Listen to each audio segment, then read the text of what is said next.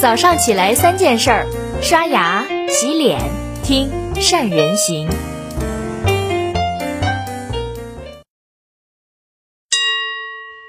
大家好，我是善人。最近的格力，不过短短几天时间就两次上了热搜。十月十号，格力曾经实名举报奥克斯，案子有了最终的结果，格力赢了，奥克斯被责令改正，并且处于十万块的人民币的罚款。很多说，格力因为六幺八电商大战卖不过奥克斯，才反过来举报奥克斯的人。大概脸应该现在有点疼了吧？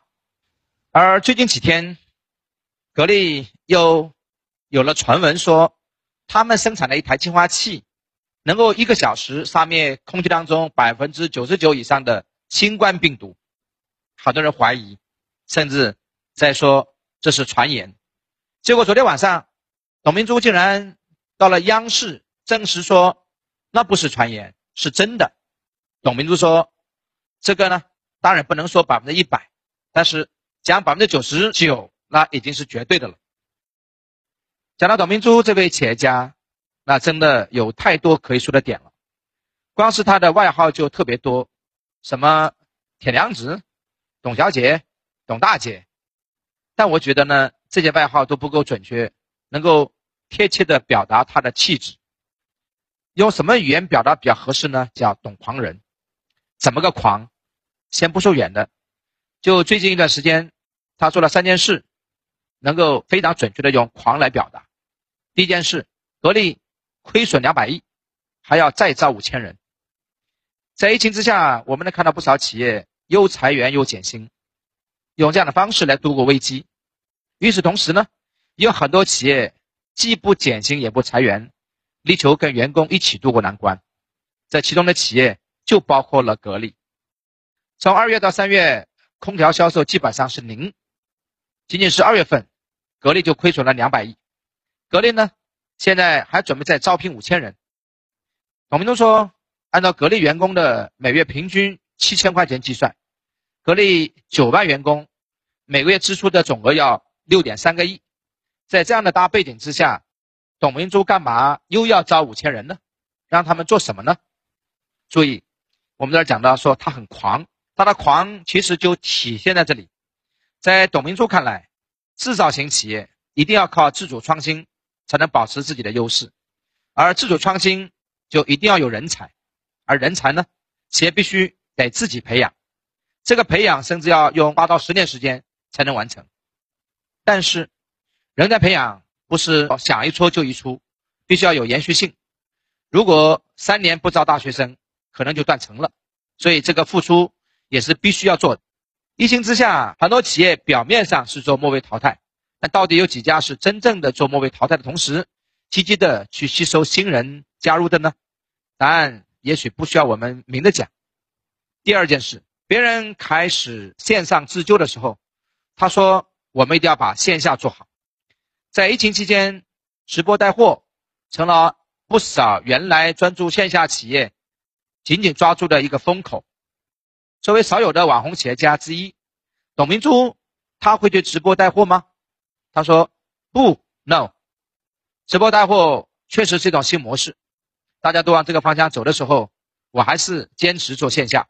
随着疫情转好，线下还是要把它做起来，要做得更好。奇怪了，为什么一向喜欢尝新的董明珠，这次居然拒绝直播呢？答案很简单，格力的线下门店销售人员足足有五十万到六十万，往线上去转，意味着有大批的员工可能会因此失业。更重要的是，格力未来的线下店会变成一个个的体验店，变成跟用户面对面交流的场所，让用户去体验和感受产品，更好的给用户提供服务。你会发现，董明珠的脑回路跟他的思维。真的很不一样。如果你仔细品一品，你会发现他的说法其实是有他的道理的。线上线下本来就是两条平行的路，好多人只在一条道上跑，很容易就滑倒。其实两条路之间是有交叉点的，中间适当的去进行融合，企业前方的路才能更远更宽。第三件事，格力做口罩不赚钱，为的就是服务于国家，服务于百姓。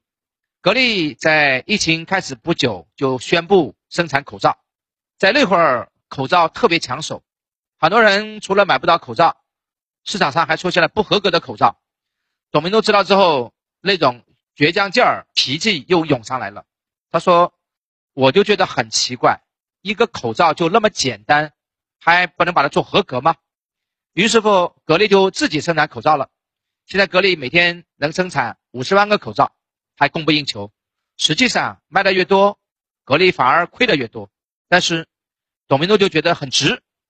他说：“你想想，这次抗疫情，大家都要面对。”也不是以盈利为主要的，在董明珠看来，自己做口罩亏点钱，就跟医务工作者他们逆向而行，去奉献的精神其实是比较一样的，甚至还不值得一提。这位董大姐真的是又狂又硬的一位很可爱的狠人，从销售职员一路做到了格力的董事长，她被称作是商界的奇女子、营销女王。但是在这些的。光环的背后，并没有说到她是一位没有显赫家世、没有高等学历的平凡女子。董明珠出生在一九五四年，作为工薪家庭里的第七个孩子，其实还是蛮受宠爱的。但是她从小就特别的叛逆，喜欢跟男孩子们打成一片。虽然后来的董明珠还是一样的嫁人生孩子，找了一份体制内的工作。但是上天好像并不让她去度过平凡的一生，在三十岁那一年，董明珠的丈夫因为疾病去世，一家子他就成了整个家里的顶梁柱。这个时候，父母嘛也劝他改嫁，外债还没还完，光靠工资那确实死路一条，所以他仅有的选择似乎只有改嫁了。但这一次，他继续选择了说 no，他选择放弃。体制内的那份安稳的工作，南下闯荡，所以在三十六岁那一年，他辞掉工作，对自己说过这么一句话：既然自己的家庭失去了顶梁柱，那我就成为顶梁柱呗。再后来，从三十六岁到六十六岁，董明珠在格力整整待了二十九年。这个期间，她经历了太多的事情。零五年的时候，董明珠的母亲离世了，但当时格力事情特别多，她很难。在最后那个时间，陪伴在母亲身边。有一次，董明珠因为经营的压力特别大，她生病了。在这时候，董明珠竟然做梦梦见了自己的母亲。梦里面，老妈妈告诉他多看书，想好的事儿就坚定的去做。很多人不理解，董明珠为什么做完了空调做电器，做完了电器做手机造芯片造车，甚至有人怀疑。他是不是为了股权、为了钱呢？答案是，这怎么可能？如果只是为了自己，董明珠很早就可以抽身而退了。他所拥有的财富，对一般人看来，足够很体面、潇洒的过上好几辈子了。究竟他为了什么？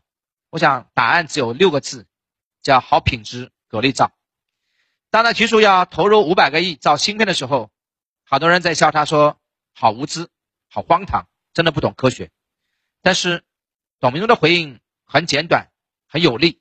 他说：“我觉得一定行。”我在想，作为企业家，董明珠论经营、论成本、论生存，他比很多人都懂得更多。而要作为一位伟大的企业家，更是要有风险承受力，更要忍受孤独，哪怕千夫所指，依然践行我道。不这样，又怎么能称得上是伟大呢？好了，以上就是今天的三人行跟你分享的所有内容了。如果觉得文章不错，不妨随手转发分享到你的朋友圈，顺便点个再看。各位，你们对董明珠第一印象又是什么样的呢？你们会因为董明珠去买格力的产品吗？欢迎在下面留言聊聊你的见解。我们下期再见。